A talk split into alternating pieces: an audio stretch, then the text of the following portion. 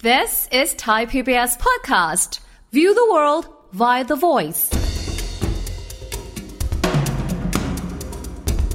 พอซี่สแกมหมายความว่าการหลอกแบบพีระมิดก็คือตั้งแต่ฐานล่างส่งเงินไปให้กับยอด อ๋อ ฉะนั้นจะเห็นเลยว่าผู้เสียหายจะไม่ได้มีแค่คน 2 คน ครับ จะต้องมีเสียผู้เสียหายเป็นร้อยเป็นพันเป็นหมื่นคน อ่า เนี่ยเขาเรียกว่าแชร์ลูกโซ่ ถ้าเรารู้อยู่แล้วว่าเป็นแชร์ลูกโซ่ อืม แล้วเราเข้าไปลงทุน แล้วฝั่งนู้นนำสืบได้ว่า เรารู้อยู่แล้วว่าเป็นแชร์ลูกโซ่ ฟ้องร้องไม่ได้นะครับ แต่ถ้าเราเป็นผู้เสียหายหมายความว่าเราถูกหลอกลวง อย่างเงี้ยรัฐคุ้มครอง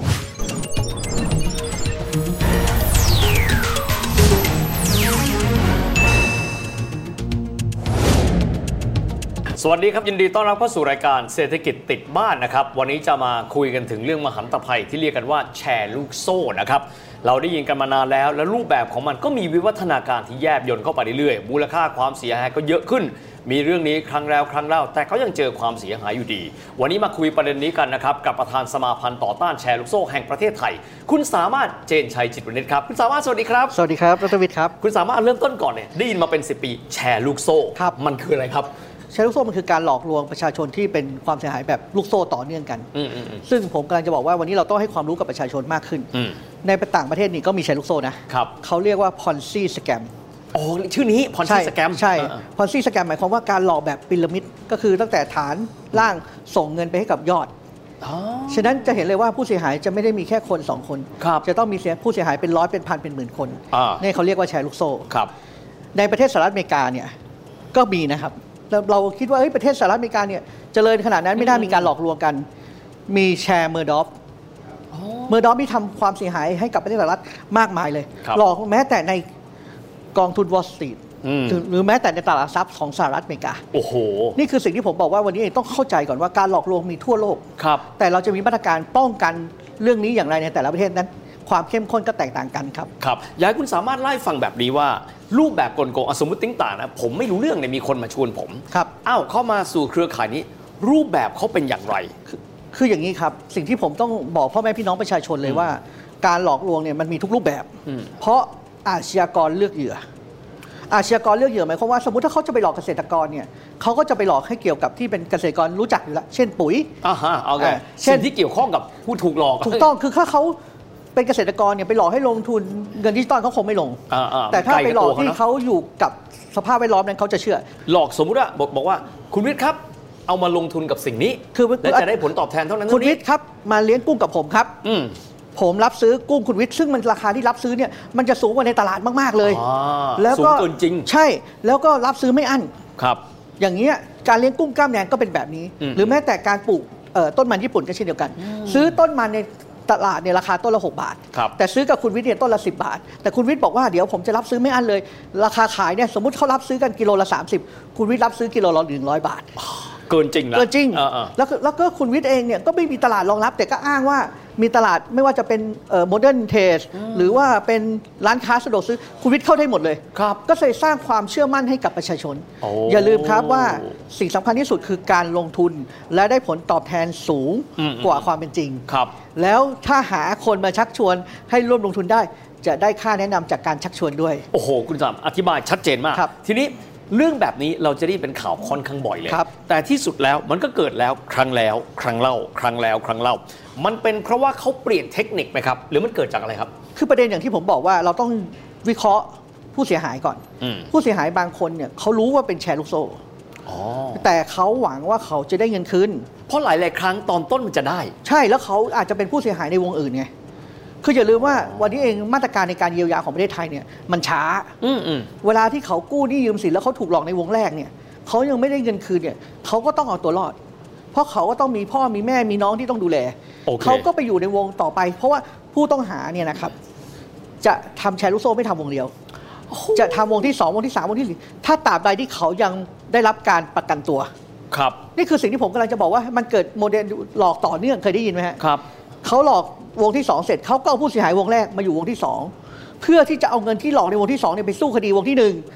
ส่วนผู้เสียหายที่ตามเข้ามาเนี่ยก็หวังว่าจะได้คืนจากวงแรกครับ ครับ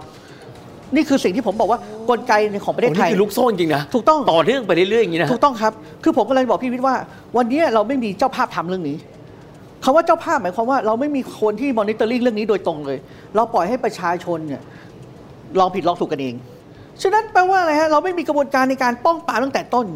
เราปล่อยให้ชาวบ้านเขาเห็นพอเขาเห็นวันแรกเขายังไม่เชื่อหรอกครับเขาเห็นวันที่สองเขายังไม่เชื่อเขาเห็นเป็นเดือนๆแล้วปรากฏว่าไอ้คนที่เข้าไปลงทุนแรก ๆ มันได้เงินจริงๆ นั่นสิ มันจะเป็นอย่างนี้ตลอดเลย ก็มันได้เงินจริงๆ แล้วมันก็ไปพูดต่อ เขาก็เขาเรียกอะไรฮะ เชื่อไปโดยปริยาย คุณสามารถผมถามอย่างนี้ แล้วเวลาเริ่มต้นเวลาเริ่มต้นทำธุรกิจนี้ อืม เราสัญญิงสัญญาว่าผลตอบแทนจะเป็น 50% 100%แล้วก็ตามแต่ อันนี้มันผิดกฎหมายแต่ต้นไหมครับ ผิดครับ เอาผิดตั้งแต่ต้นเลย กฎหมายเนี่ยเรามีกฎหมายพรกกู้ยืมเงินที่เป็นการช่อกงประชาชน อ๋อ ผมต้องนำเรียนพี่วิทย์กับผู้ฟังและผู้ชมให้เข้าใจก่อนว่า เราเคยมีแชร์แม่ชะม้อยเกิดขึ้น โอ้โหสมัยผมยังเด็กอยู่นะ แชร์แม่ชะม้อยเนี่ยผมบอกเลยว่าไม่มีใครไม่เคยโดนหลอก ครับ เขาผมเคยเจอผู้เสียหายเขาบอกว่ามีแค่แมวกับหมาเท่านั้นแหละที่ไม่ลงกับไม่ลงทุนกับชะม้อย ตอนนั้ ผ น ม ดังมากนะฮะ ผมบอกว่าตอนนั้นเขาบอกชะม้อยอ้างว่าไปค้าน้ำมัน ใช่เออ แล้วบอกว่าจะให้ดอกเบี้ยร้อยละ6.5%ต่อเดือน เออเออเออ ณเวลานั้นเนี่ยทุกคนถอนเงินจากสถาบันการเงินกันหมด เอาไปฝากกับชะมอยครับจนชะมอยเนี่ยขายตลาดรถคันหนึ่งเนี่ยแสนหกชะมอยบอกว่าเอาเป็นล้อก็ได้ล้อละสี่หมื่นเพราะบางคนไม่มีเงินแสนหกครับซื้อเป็นล้อ สุดท้ายณเวลานั้นเองเนี่ยรัฐบาลขณะนั้นคือท่านนายกพลเอกเปรม อืมอืมอืม เป็นนายกรัฐมนตรี มีคนมาบอกว่าถ้าปล่อยชะมอยไว้เนี่ยประเทศพังนะ ครับ แต่เวลานั้นไม่มีกฎหมายได้จับชะมอยได้เลยนะ เพราะตอนนั้นมีแค่ประมวลกฎหมายอาญามาตรา 343 ช่อโกงประชาชน อ่า หมายความว่าต้องมีผู้เสียหายที่รู้ตัวว่าโดนหลอกแล้ว มาบอกชะมอยใช่ไหมครับ ครับ แต่ตอนนั้นมันไม่มีใครโดนหลอกเพราะมันยังได้เงินกันอยู่ อืมอืม เพราะทุกคนอย่าลืมฮะเอาเงินให้ชะมอยร้อยหนึ่ง ครับ ชะมอยจ่ายดอกเบี้ยให้แค่6บาท50 เงินต้น อ๋อ ยังเหลือกับชะมอยตั้ง93บาท50 ครับ แล้วอย่าลืมครับคนลงคันแรกเสร็จเฮ้ยคันแรกได้ตังค์ลงคันสอง นึกออกเออ แล้วไอ้คันที่สองได้ตามลงคันสามต่อ ซึ่งคันแรกยังส่งไม่หมดเลยนะฮะเงินต้นยังไม่ได้คืนหมดนะ มันก็เลยเป็นลูกโซ่เป็นเลยใหญ่ ครับ แล้วพอได้เห็นเพื่อนเห็นว่าเรารวยขึ้น เพื่อนก็มาลงด้วย เออเออเออเออผมเข้าใจแล้ว ณเวลานั้ ก น รแบบนี้ ณเวลานั้นพลเอกเปรมถึงต้องตากฎหมาย พระราชกำหนดการกู้ยืมเงินที่เป็นการช่อโกงประชาชนไอ้คำว่าพรกเนี่ยไม่ได้ผ่านสภานะ อืมอืมอืม ไอ้คำว่าเราพรกเนี่ยเป็นพระราชกำหนดออกโดยรัฐบาล คณะรัฐมนตรี รัฐบาลเห็นว่ามันเกิดความจำเป็นเร่งด่วน ครับ ก็เลยตากฎหมายมาจับชะมอยครับ โอเค บอกว่าผู้ใดชักชวนให้ลงทุน โดยเสนอดอกเบี้ยสูงกว่าอัตราดอกเบี้ยที่ธนาคารพึงจ่ายได้ โดยไม่ได้ประกอบธุรกิจอะไรที่จะเอาเอาเงินมาจ่าย ฉะนั้นเขารู้อยู่แล้วว่าชะมอยที่เปิดบริษัทมา ไม่เคยจ่ายภาษี ไม่เคยมีงบดุล ไม่เคยทำอะไรเลยกลัวหมดทุกอย่าง ครับ ก็เลยเกิดการจับชะมอยเกิดขึ้น คุณสามารถอธิบายได้ดีมากเดี๋ยวเรากลับมาเรื่องของตัวตัวบทกฎหมาย ครับ กัน ผมขอไปอย่างนี้ เมื่อสักครู่บอกว่าสหรัฐอเมริกามีการไปผูกเรื่องแชร์ลูกโซ่ ครับ กับตลาดทุน ใช่ หลายคนบอกเราไปลงตลาดทุนอ่ะเราเชื่อในกรอต ถูกต้อง เราเชื่อในตลอท ถูกต้อง แล้วมันเกิดเหตุการณ์แบบนั้นขึ้นได้ไงครับ ครับ ก็ผมบอกว่า วันนี้สตาร์ทเกิดขึ้นไหมฮะ อืม วันนี้หุ้นมอเกิดขึ้นไหมฮะ อืม ฉะนั้นสิ่งที่ผมกำลังจะบอกว่าแชร์ลูกโซ่มันไม่ได้อยู่ในแค่สินค้าเกษตร มันไม่ได้อยู่แค่ทองคำมันไม่ได้อยู่แค่เงินดิจิตอลมันไปทุกรูปแบบ อ๋อ ฉะนั้นอย่างที่ผมพูดว่าแม้แต่เมอร์ดอฟซึ่งหลอก n a s d a q ได้ ครับ หลอกเฮดฟันได้ หลอกกองทุนใหญ่ ๆ ของประเทศสหรัฐอเมริกาได้ เขาทำให้คนเชื่อโดยสุจริต ครับ ฉะนั้นวันนี้เองผมถามว่ากรตเองเนี่ยก็ต้องตรวจสอบ อืม วันนี้เองเดสไอรับเป็นคดีพิเศษละ อืมอืม ฉะนั้นผมกำลังจะบอกว่าแชร์ลูกโซ่เราอย่าไปมองว่าโปรดักเป็นอะไร เราต้องดูที่วิธีการ วิธีการ วิธีการถ้าเขาหลอกแต่ต้น หมายความว่าเขาไม่เคยประกอบธุรกิจอะไรเลย ไม่เคยมีอะไรเลยอ่ะมันก็ชัดเจน เหมือนวันนี้ที่เขาบอกว่าหุ้นสตาร์กเองเนี่ยก็เริ่มชัดแล้วมีการตกแต่งบัญชีหรือเปล่าอ่ะนั่นก็คือสิ่งที่ผมบอก ถ้าเขาวางแผนมาแต่ต้นนั่นคือแชร์ลูกโซ่เลยครับ ในแง่กฎหมายครับ เกิดเหตุการณ์แบบนี้ด้วยการที่มันไม่ชอบด้วยกฎหมาย ครับ ผมหมายถึงอันสิ่งที่ไม่ได้เข้าตลาด ครับ ทุนนะครับ มันไม่ชอบด้วยกฎหมายมาแต่ต้นนะครับ ถ้าเกิดว่ามีการช่อโกงเกิดขึ้น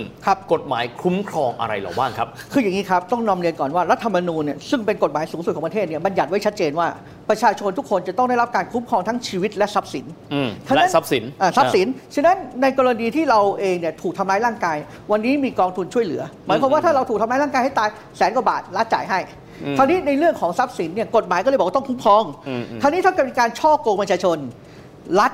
ฟ้องให้ อืม รัฐยึดทรัพย์มาให้ ครับ รัฐคืนให้ อ่า นี่คือสิ่งที่ผมบอกนี่ ถ้า คือ ถ้าถ้ามันยังมีทรัพย์ให้เรายึด ใช่ครับ แต่ คือผมต้องนำเรียนคุณวิทย์อย่างนี้ครับว่า เมื่อก่อนเนี่ยเราไม่มีกฎหมายฟอกเงิน อืม ในสมัยคดีแชร์แม่ชะม้อยเนี่ยไม่มีกฎหมายฟอกเงิน ยึดได้เฉพาะทรัพย์ที่ชะม้อยถือครอง ฉะ แค่ นั้น ที่ถือครองเออ ถ้าชะมัดถ้าชะม้อยเนี่ยโอนไปให้คนอื่นยึดไม่ได้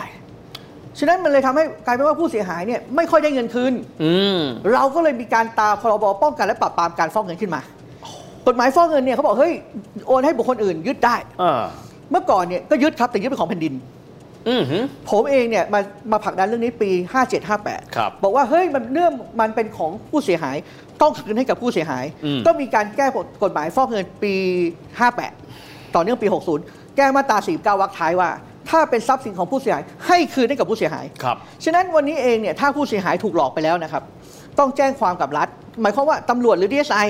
พอทำคดีปุ๊บเป็นคดีแชร์ลูกโซ่ เป็นคดีผิดพรบฟอกเงินเนี่ยตามมาตราสามปปงจะเข้าไปยึดทรัพย์ครับ อ๋อฮะ แล้วกฎหมายยึดทรัพย์นี่ไม่มีอายุความ ครับ เจอเมื่อไหร่ยึดมานั้น พอเจอเสร็จปุ๊บประกาศคุ้มครองสิทธิ์คืนให้กับผู้เสียหาย ครับ แต่ส่วนใหญ่แล้วเนี่ยเวลาที่ผู้เสียหายออกมาร้องทุกข์เนี่ย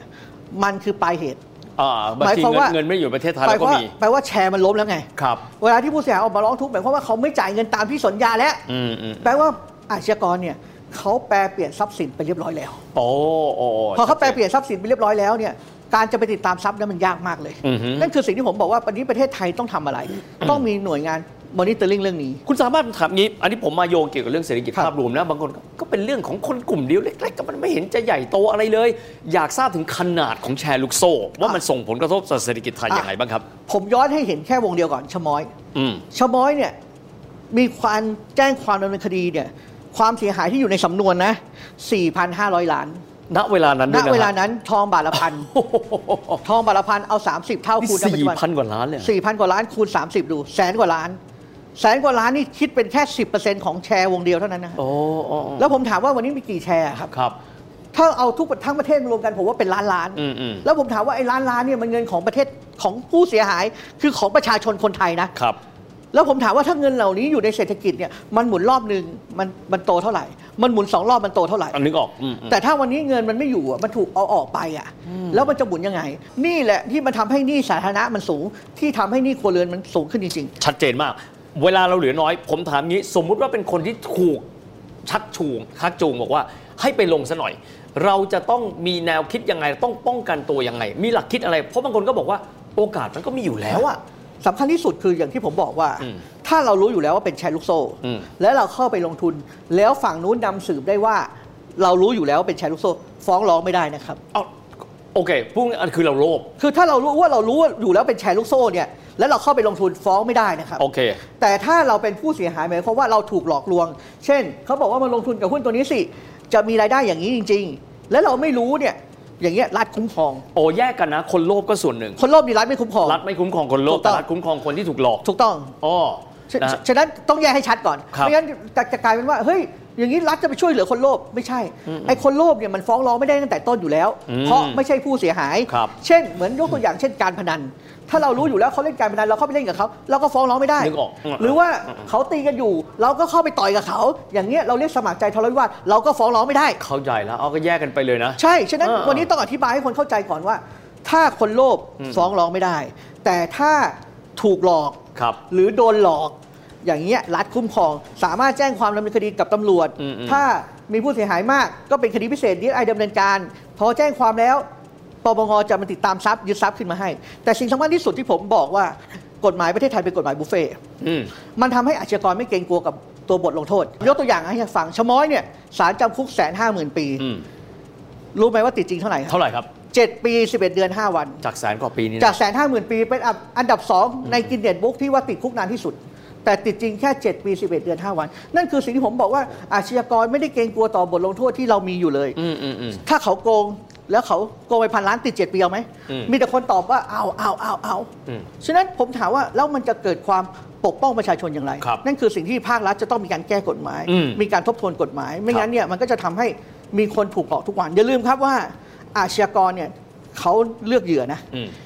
เขาเลือกเหยื่อฉะนั้นเขาทำการตลาดมาอย่างดีอยู่แล้ว ครับ ว่าเขาจะหลอกยังไง อืม แต่เหนือสิ่งอื่นใดที่ผมพูดว่าประชาชนคนในประเทศเนี่ยเสียภาษีให้รัฐรัฐจะต้องคุ้มครองเขาฉะนั้นจะต้องมีการป้องปราม ครับ แล้วก็ต้องมีการคืนทรัพย์ให้กับผู้เสียหายรวดเร็ว อย่างนี้ยอาชญากรจะไปทำอาชีพอื่นหมด ชัดเจนมาก ขอบคุณมากนะครับ ครับ วันนี้ครับ ขอบขคุณอบคุณ มากครับ กฎหมายก็ได้กฎหมายนะครับ แต่ว่าเรื่องของประชาชนเองนะครับในกรณีเงินเป็นของเรานะครับ การเริ่มต้นตั้งข้อสังเกตก่อน อะไรก็ตามที่ดูว่ามีผลตอบแทนเกินจริง ลองคิดดูก่อนครับว่ามันเป็นจริงขนาดนั้นหรือเปล่านะครับยังไงก็ตามรัฐก็ด้านหนึ่งที่ต้องปกป้องเรา แต่เราปกป้องตัวเองอันนี้เป็นดาบที่หนึ่งเลยสำหรับวันนี้เวลาหมดลงแล้วนะครับแล้วพบกันใหม่โอกาสหน้าสวัสดีครับ